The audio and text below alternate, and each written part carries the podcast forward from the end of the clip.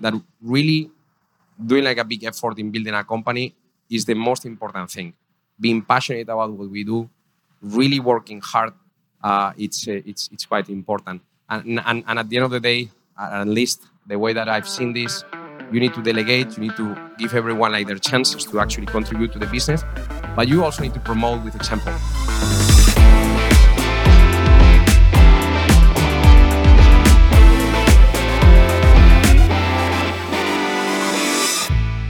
Hello, everyone, and welcome to the Fintech Leaders podcast, where we learn from today's global leaders in fintech business and beyond. Coming to you from New York City, I'm your host, Miguel Armaza. Today, we have a very special episode as we bring you the recording from the Vamos Latam Summit organized by Latitude in Sao Paolo, Brazil.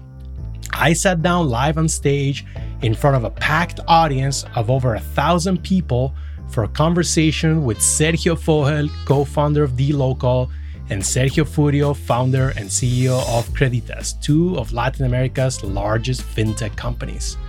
We discussed providing new and innovative products and services to consumers versus providing it for corporate clients. What are the main differences? Wartime or a peacetime CEO?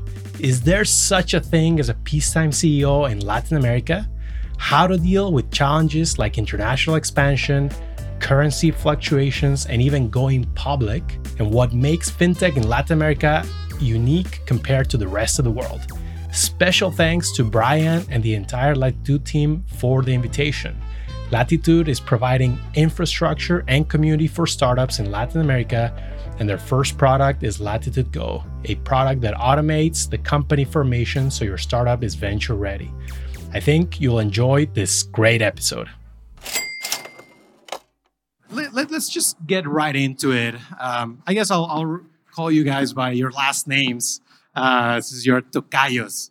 But let's talk a little bit about innovation. Of course, to be successful in the tech world, you have to be innovative, right? And you have to always be challenging the status quo. And I wanted to kind of refer back to one of my recent podcast conversations that I had. And this was with Mike Cagney, who's the founder of some very big fintech companies, Figure and SoFi.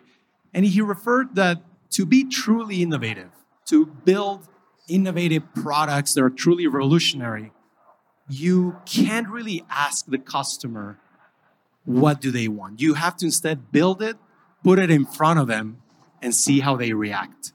And I wanted to get your reaction to this quote and also hear a little bit about the innovative process that happens within your companies. And maybe we can start with Furio. Yeah, hi, good morning, guys. Glad to be here. Congrats, Brian, for doing like one of the most amazing events already in the first edition. So congrats, kudos for you.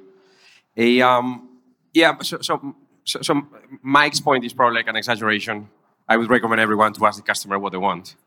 At least it's a starting point. The tricky thing when you ask the customer is that they're going to come with, most of the time, are going to come with very plain answers, very basic. If you ask them, if you want a loan, what does it look like? Obviously, that loan is going to be cheap. It's going to be long-term, easy to pay. And if I don't have money, then no one is going to blame me, and so on. So I think it's a great exercise. Yeah, but you know the customer is never going to tell you, take my car as a collateral to lower the cost of my debt. The guy is never going to tell me, you know, instead of giving me like a credit card that puts me into a revolving, protect me against that, and move that balance into something else. That needs to come from your realization of how things work in the back end so that you can provide that amazing user experience. Most of the time, people think that, you know, UX is all about, you know, what the customer wants, how do they want to position themselves, and obviously that's very important. But it's also as important as that to really understand how the mechanics of your product work, what you can do, what are your levers. I mean, obviously, I can lower my cost, but there's a limit for that. So I need to find like other levers on that. 10 years ago, when we started in Creditas, there was no such a thing as a car equity loan. Even today, We have a hard time in explaining the customer, let me take your car, and what the hell is that? Let me discuss with my partner and then come back. And, but that's a mental process that all customers need to do. And I agree with the part of Mike's point on innovation, that the true innovation really comes from the teams that are working on this. Many teams, I was talking last week with one of our product managers, pointing to, we need to do deeper discoveries. And obviously, yes, it's true. But, this year, I think it calls to do more with less. And some of those discoveries, we just need to realize that we have so many people talking to customers directly, naturally. So why don't you, instead of doing a discovery and spending $100,000 to do a bunch of tests, why don't you actually listen to the phone calls of our customers, what they're telling us, how can we improve the product based on that? So innovation comes really from that type of things, very basic, but you need to be very attentive. There's a famous, I don't know if it's true or if it's an urban legend about Henry Ford, that they told him if you ask customers, what would you like in a car? They would say, I want a faster horse. So depends on the level of innovation. If it's something that people actually know, then I completely agree with Sergio. If it's something that is really revolutionary, like it was, for instance, the iPhone, then it's very hard. You need to create the product and then put it in front of the customers. Having said that, I think there are two completely different worlds when you have a startup. One thing is if you have a startup that sells consumers, and a completely different beast is selling to businesses. If you're a founder and you have a B2B product, chances are that your customer knows what they need perfectly well. They probably know about your industry more than you do, but they have issues executing and building the product. So in many cases, you go to your customer, you said, I'm going to build this. And they tell you, no, don't build this. Build this other thing. If you build it right, I will buy it from you. And in my experience, when I first started my first company, I didn't even, there wasn't any VC money available. Sometimes customers would even give you the money. They would say, build this, here's the money, build it for me, and I will buy it from you. So that's an ideal situation. You cannot have that in business to consumer. It's a completely different business. And how do you manage the fact that every business, every customer in the B2B company is going to have slightly different requests, right? And how do you make sure you're not building a lot of one-offs? Yeah, that's a death trap. If you're going to adapt your customer to your product to every single customer, you're dead. Because you'll end up having millions of versions. It's impossible to maintain. It's going to drive you crazy. But normally there are a few customers that really know the stuff, that they can show you the way ahead. And with those, maybe it's, I don't know, maybe it's two customers, maybe it's three, maybe it's five. And it's very useful sometimes to have a customer board that can help you define the product. But then your product team has to decide, okay, this I'm going to do, this not. But their input is going to be super valuable. And while we're on this topic, Furio, I've heard you speak in the past that you mentioned that it wasn't just about convincing customers to take this product, but especially partners in the ecosystem, investors, because people thought that this wasn't going to work in Brazil. How did you go around that convincing? Yes, just being stubborn, I guess. So I remember in the early days, everyone saying, dude, but what the hell are you talking about? Brazilian banks are the most efficient in the world. Look at the cost-to-income ratio. Look at the ROE metrics. Look at... and obviously, there was this myopia. If you charge a lot, it looks like your economics are amazing, but it's just that you're just charging a lot. And yeah, when you start bringing in things like, I'm going to do a home equity, I'm going to do a car equity, and obviously the pushback is, Brazilians don't like to lose their house. I say, Americans love to lose their houses. I mean, it's pretty obvious. So I guess that, we constantly face criticism. Criticism that starts with ourselves, by the way. We are the first ones. But probably we're too optimistic to just stop. We just want to keep pushing. And at the end of the day, I think that, It's true that 2020 and 2021 were the years of storytellers, but that's just, it's momentary. Yeah. At the end of the day, the company speaks about itself. You need to perform. The numbers will tell the real story and not your mouth. So I think that, I'm glad that we're in 2022 to a certain extent, because then we can, put heads down, focus on working, focus on delivering. We need to deliver so that everyone understands that this is an actual product. This is an actual business. It's not because I'm saying it. It's because you look at the metrics, look at the economics, look how happy the customer is. And that would speak for itself. But obviously, every time that you start, you're always going to be facing a lot of criticism. Otherwise, your business is crap, because then if everyone is loving it, then everyone will be doing it, and they are not doing. The reason why, David Vélez has been successful was because no one had the guts to actually say, I'm going to launch a credit card. I mean, you were looking back in 2013, everyone saying, what the hell is that? You're doing a credit card? What is that? I mean, why? We have so many. So contrarians really are the ones that end up winning the game. Right? Speaking of 2020 and 2021 and the big shift that we have experienced in the tech world, one of the concepts I wanted to touch on is the concept of the wartime CEO versus the peacetime CEO that was popularized by Ben Horowitz from Andreessen Horowitz. And it's the fact that a peacetime CEO can afford to build a lot of things that, you can only focus on those when your company is actually growing, doing well, when you're not facing existential threats. Whereas the wartime CEO, cannot afford to make some of those decisions and has to have a completely different approach. In the startup mode, you're always in wartime in many senses, but especially 2022 is an especially challenging year. And my question to both of you, but maybe we can start with Furio, how has your leadership style adjusted over the last, call it, year as the outlook has shifted? Yeah, well, the first thing is Ben Horowitz was not born in Sao Paolo, because then he would realize that there's no such a thing as being a peacetime CEO in Latin America. What the hell is that? I mean, we're entrepreneurs in Sao Paulo. Brian was talking about this. It's very hard. I mean, it's when it's not because you don't have capital, it's because the market is crazy, or if not, it's competition. If not, it's the government. If not, it's taxation.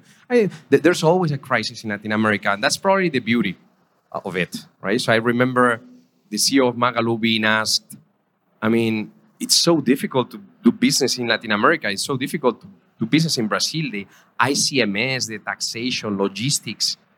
And then the guy looked at that and said, well, actually, if it was not because of that, Amazon would dominate the entire country. So the difficulty is our friend.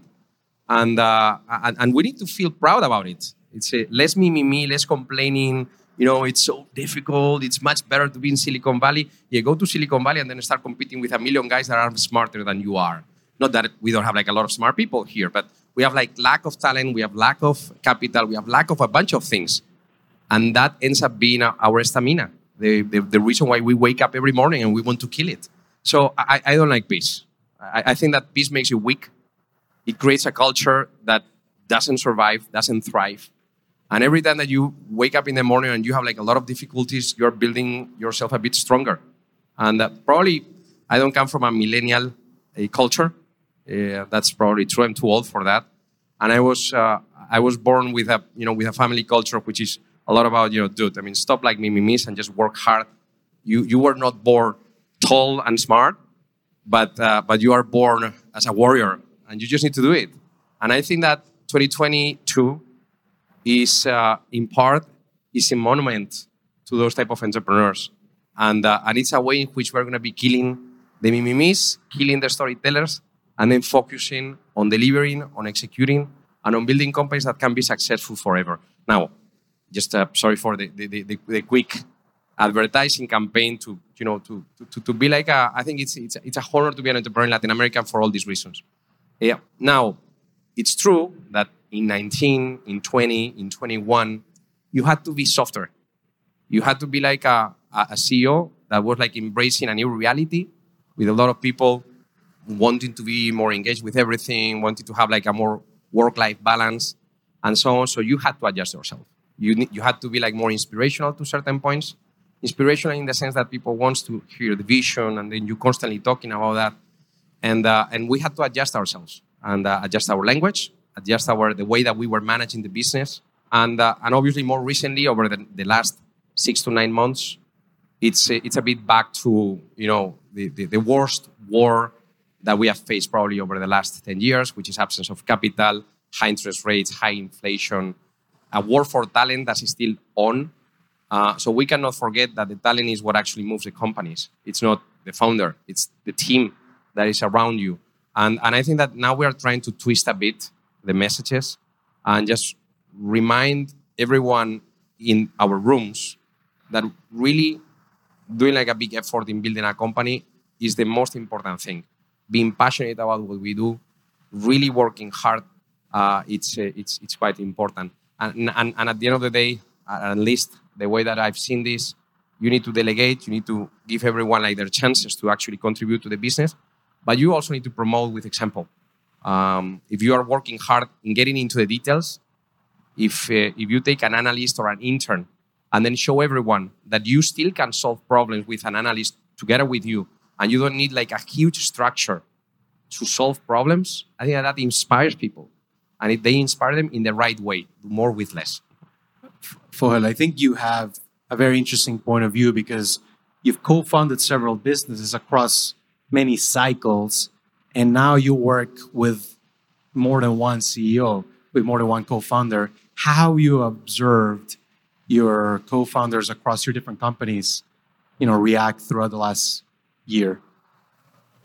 First of all, I completely agree with Sergio. I don't know what a peacetime CEO is. I don't like it. All the companies I'm involved with, people are frugal, wear their asses out working. You just mentioned the word millennial. You know that millennials don't really like to work. They don't have commitment. They just want to go to the beach. We are going to be very popular in this room. Yes. It's bullshit. Come on, look at these guys. What's the age here? They're all millennials. Some of them are, what comes after millennial? Gen X, Gen Z? Gen Z. Yeah, well, you have a millennial right here. Yeah, I mean, my experience, I'll tell you a story. We have a case, we needed to send someone to China for 2 years. And our CEO was thinking, where can I find the right person? Because we wanted someone over there, I'm talking about dLocal, we wanted someone to bring a culture and work together with the Chinese team. So then his light bulb went on. He said, this guy that worked for us in the past, he was great, but he's studying. I'll call him and see what he's doing. He called him. He said, listen, we're looking for someone that wants to go to live in China for 2 years. I thought of you. He said, well, you know, I'm traveling. I'm right now on vacation in Spain. But sounds interesting. I don't know. I need some time to think about it. He said, okay, how many days do you want? He said, what do you mean days? I'll answer in 2 hours. Half an hour later, he calls. He says, you know what, Seba? I'm going to China. He said, okay, you're in Spain. You need to go back, pack everything. He said, what are you talking about? I'm flying this evening. And that's the level of commitment that we are seeing in the young people. The thing is, if you don't give them meaning, then yes, they don't care.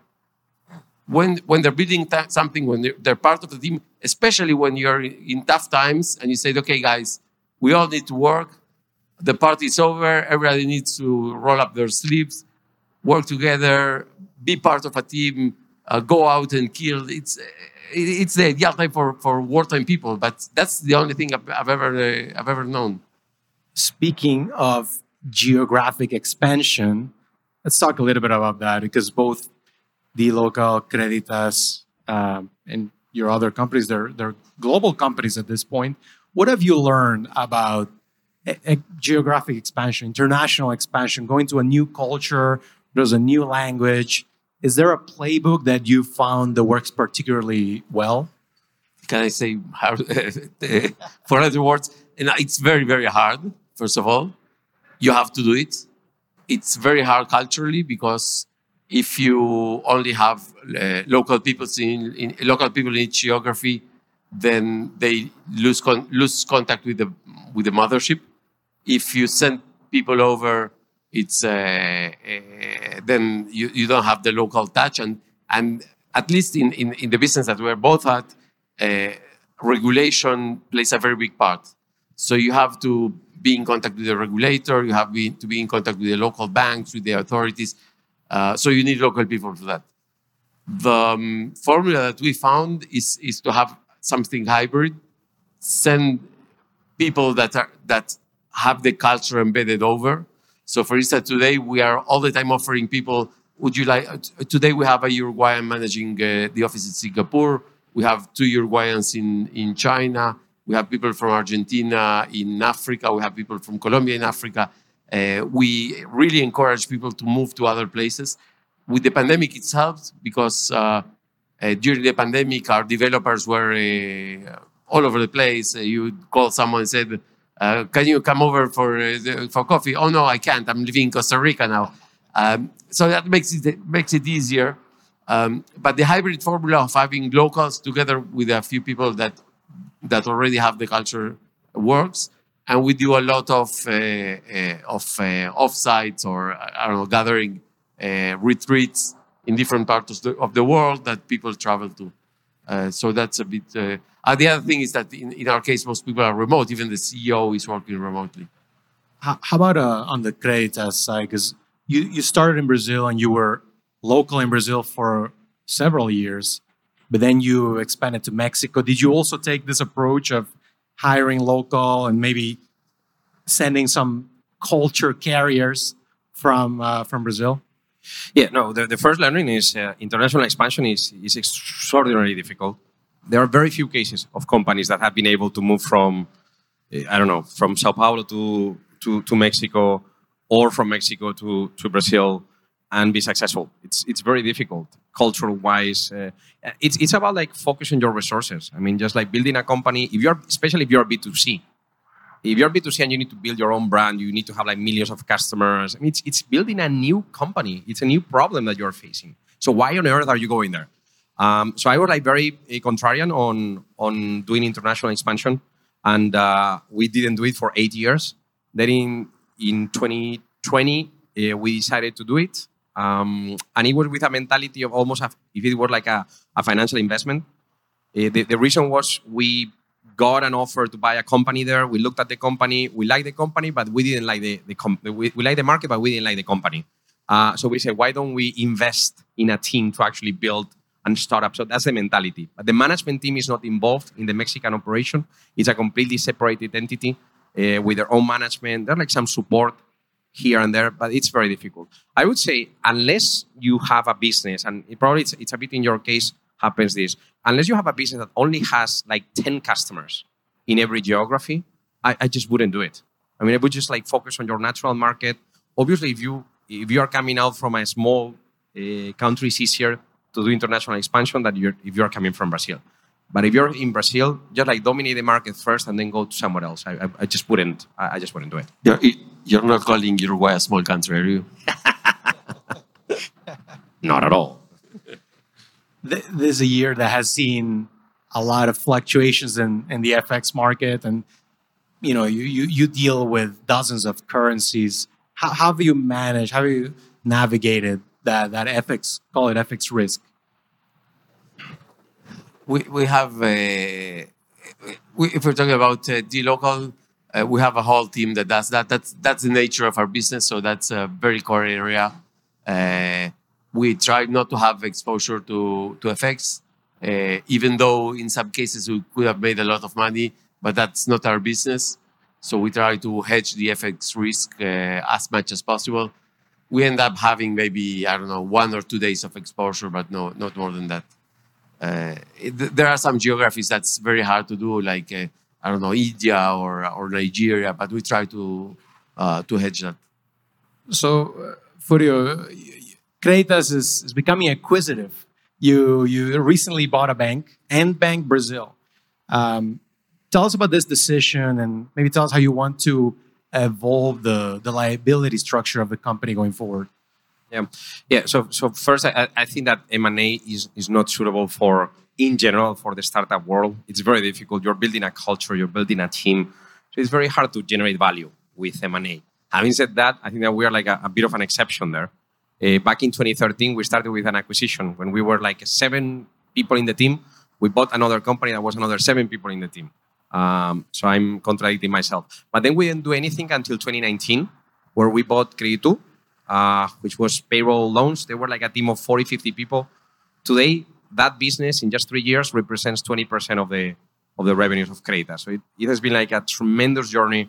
It has multiplied 100 times versus when we bought the company. So, super successful case. We did like a number of acquisitions last year. We got into insurance by buying Minuto Seguros, which was the largest digital insurance broker in Brazil.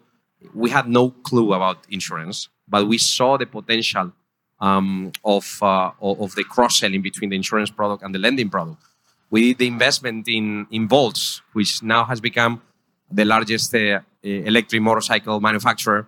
And you say, okay, a fintech company buying like an electric motorcycle manufacturer, that's pretty out of the box, and definitely it is. But we own 40% of the business, super proud of that. They now do 3% of the new motorcycles in Brazil, which is like an amazing feat. And obviously, you generate a bunch of loans through that. So a company with close to $200 million in revenues by themselves, standalone. Now it comes to the license. So we have been sympathizing with the idea of having our own deposits base for a while, not in order to completely migrate our funding structure into deposits, but just as a complement, just as a way of diversifying. Every time that you go to Faria Lima and want to fundraise in capital markets, the investors know us very well because we do a securitization every 20 days. So they say, okay, so Creditas is again coming into the office. And when you do that, everyone starts like realizing that you are dependent on them. So they end up like having like a bit more of power against you. If you suddenly have an alternative, then you can negotiate better with those guys. So that was very important for us. So yes, we bought a bank. We bought a bank in the middle of the largest VC crisis that we have faced. And it was like a perfect match that we had designed to continue growing 2x every year. So today we are growing 3x versus last year. For the next year, we are planning to do 2x. And we want to become profitable. And the banking license really helped us in like speeding up the roadmap for that. Now, we don't want to become a day-to-day bank. That's not what we do. We love what Nubank is doing, and we partner with Nubank. So why would I just like launch a credit card and a checking account? I don't need that. But I want to have a deposit space. So it's a way of... and I think that this is like the type of M&A that I would encourage everyone to look at in late stage in the current scenario. It's an M&A that helps you in speeding up your roadmap to profitability because, this is what 2022 is all about. So speaking of capital markets, we have to talk about dLocal's IPO. You successfully went public about a year and a half ago in the NASDAQ. Truly an example for the region, for the industry. Tell us about this process, but specifically, what would you advise late-stage entrepreneurs and entrepreneurs who are looking to that eventual IPO? How can they better position themselves, particularly now that the window is definitely closed, and they have some time to think about it? It would be very helpful, I think, for everyone here, if you could share your experience of the IPO. Sure. First of all, the process of going public is a very, very long, very hard process. It's not for everyone. It takes a lot of effort, lots of distraction, and it's something that you cannot hire a bunch of MBAs and tell them prepare the IPO. It's going to take lots of resources from the people that you need the most to run the business. So it's going to be the CEO, the CFO, the COO, the legal team, the tax team. Everybody is going to be super, super involved. So that's it's not for everyone. And it's also, being a public company, it's also very expensive.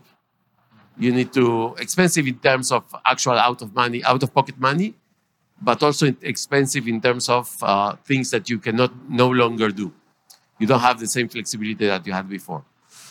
For instance, you need to comply with SOX rules. You need to have contingency plans for everything. You need to have succession planning. There's quite a lot of work, additional work that is very destructive. Now, about the process itself, there are a few things that everybody at a very early stage should take into account. For instance, in our case, when we started the company, having audited financial statements, it was always something that, well, let's do it later. So our accountant at the time, if I could have her running audits or opening a new bank account, I told her, no, worry about the bank account. So you need to change that mentality. You need to have audited statements with a good auditor. In our case, we had to change auditor. And when you change auditor, you need to go public with 3 years of audited financial statements. By a Big Four company. We had 3 years. We had more than 3 years, but not with a Big Four company. So we had to restate because they will not buy what the previous guy did.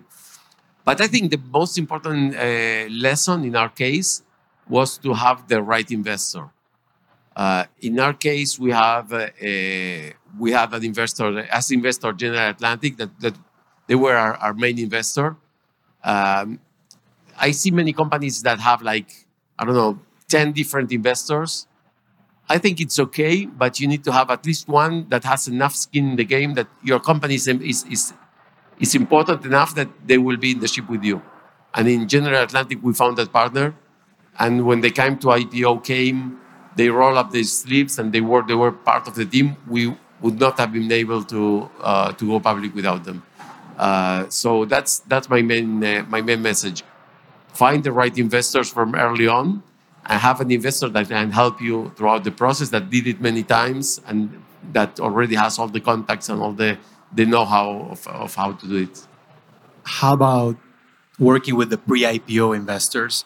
As a Latin American company that's building for the world, how was the dialogue with the truly pre-IPO investors? Not really true. I mean, first of all, I wasn't really involved in that process, so I cannot help you much. The pre-IPO investors normally are there. It's people that invest, I don't know, maybe 6 months before the IPO. And many of them are there for the quick money. So they want to invest 6 months before and sell at the IPO or a few months later. They will probably not help you very much. You actually want people that...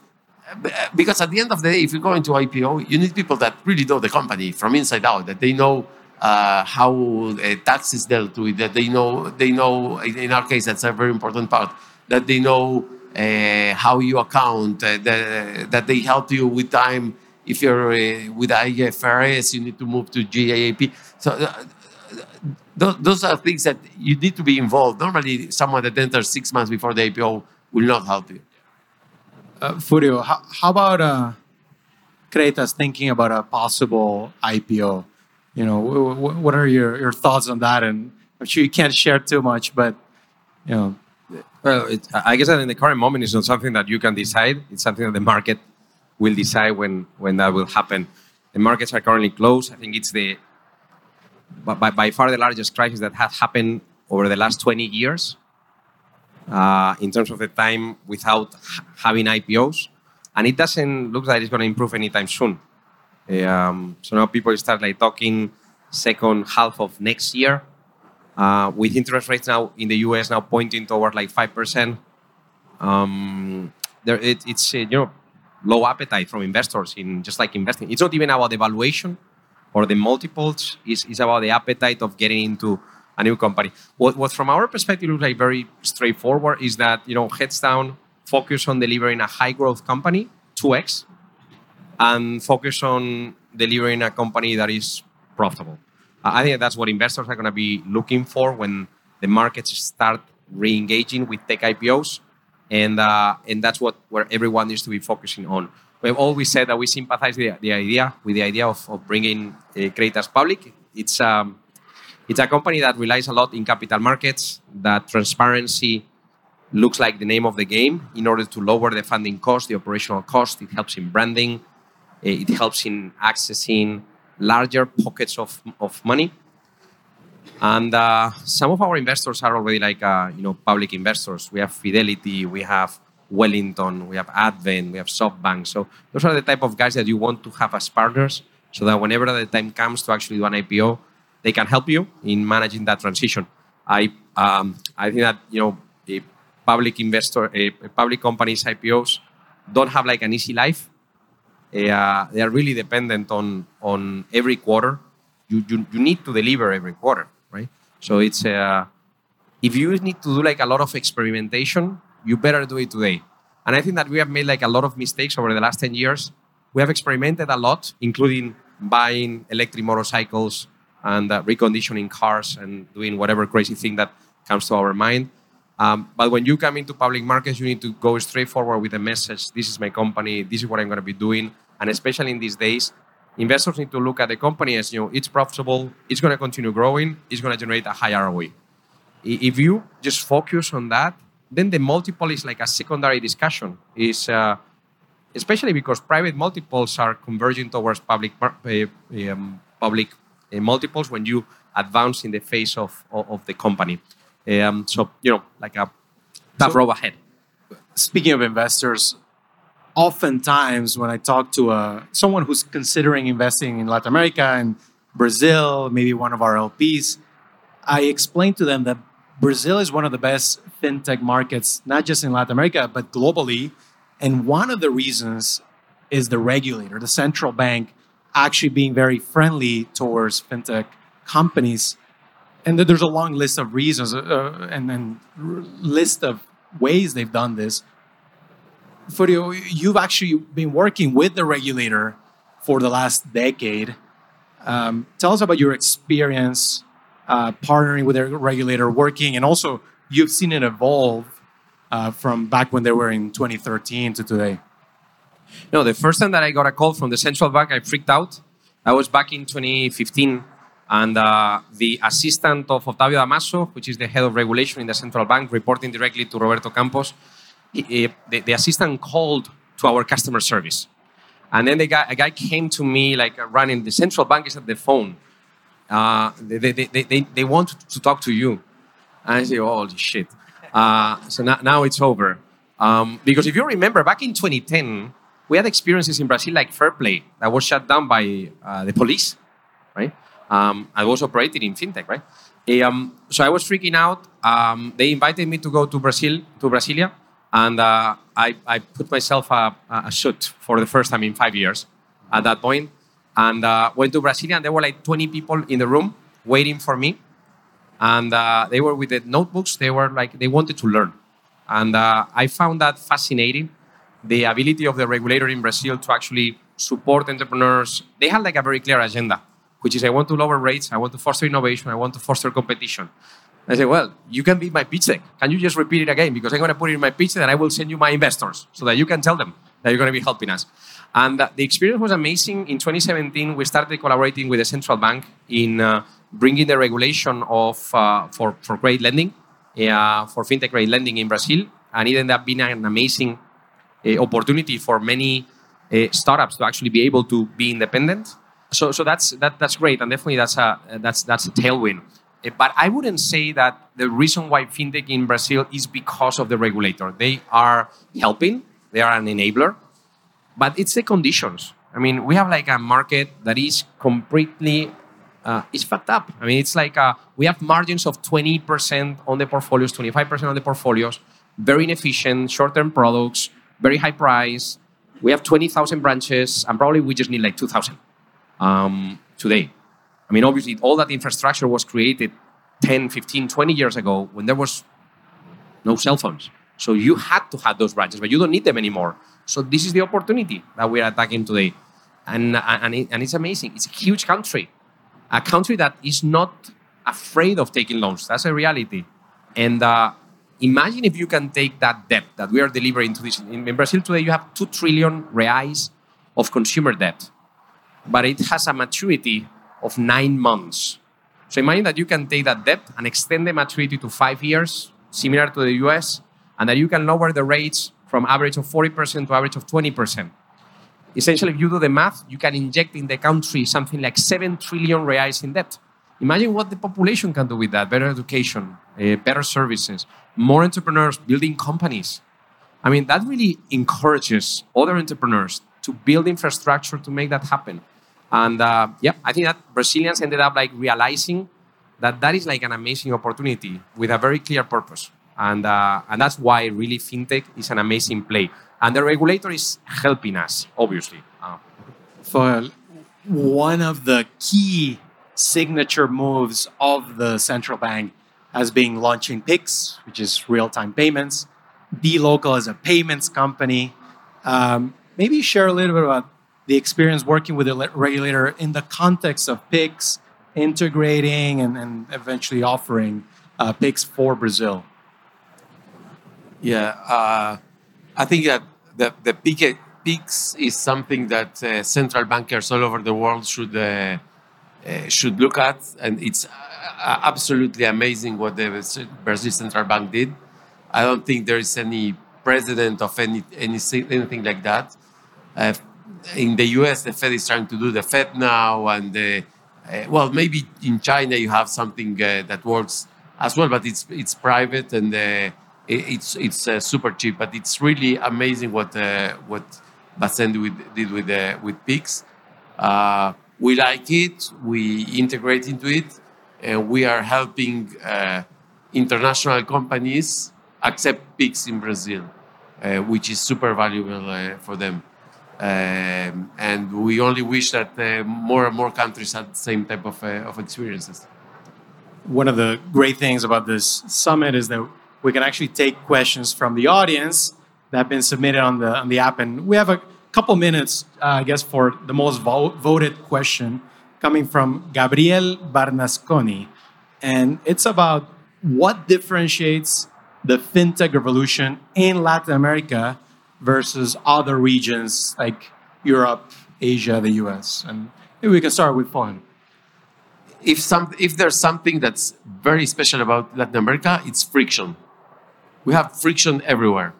We have friction for payments, for credit, to in general, to move money, to move goods, to move things across borders. It's a pain in the neck. And that's very painful. But friction is where entrepreneurs thrive. What at the end of the day, what we are all doing is eliminating friction. So that's why the opportunity is so great, because there is so many barriers to throw down. Furio, you're originally from Spain, from Europe, so I'm guessing you are connected to the European fintech ecosystem, although you're building in Brazil. Yeah, I would never start up a fintech company in Spain. My mortgage today is I still pay 0.39%, which I just don't understand how can it happen. And I have had that loan for 15 years now, 17 years now. I'm very happy with that mortgage, but I don't know as an entrepreneur how to improve that. So if I cannot improve something, I would just go to whatever the opportunity is. And definitely that's something that happens in Brazil. Friction obviously is very relevant. But if you think about you generate money in banking essentially through payments and through lending, and maybe you take some take rates on investments. Those are like the three verticals. Specifically in Latin America, most of the fintechs are focused on doing something that allows them to deliver loans, and the reason why this happens is because you need affordability. You need to provide a way of someone to buy something in installments. It can be like why? Because we are not that rich. We don't have that much amount of money available to buy an iPhone. An iPhone today costs in Brazil $2,000, which is almost double what costs in the US.